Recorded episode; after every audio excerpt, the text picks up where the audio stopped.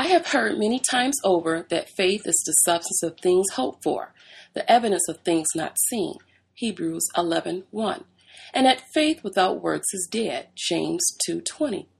As I thought on these two statements or verses from the Bible, the Spirit of the Lord spoke to me and said, This faith which I speak of is the evidence or result of believing, trusting, and obeying the Lord. Believing, trusting, and, and obeying God are crucial elements that help plant that seed of faith. With continual growth in the Word of God and guidance from the Holy Spirit, your faith will grow and become a mighty shield against Satan. As children of God, we must keep His commandments we must accept His holy scriptures in its entirety, as they are able to make us wise unto salvation through faith, which is in Christ Jesus. 2 Timothy 3:15. The just live by faith.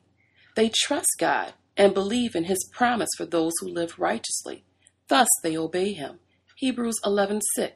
But without faith it is impossible to please Him. For he that cometh to God must believe that he is, and that he is a rewarder of them that diligently seek him. As you can see, faith is represented or shown through works, seeking the Lord, and obedience towards him. James 2 18 20. Yea, a man may say, Thou hast faith, and I have works. Show me thy faith without thy works, and I will show thee my faith by my works. Thou believest that there is one God, thou doest well.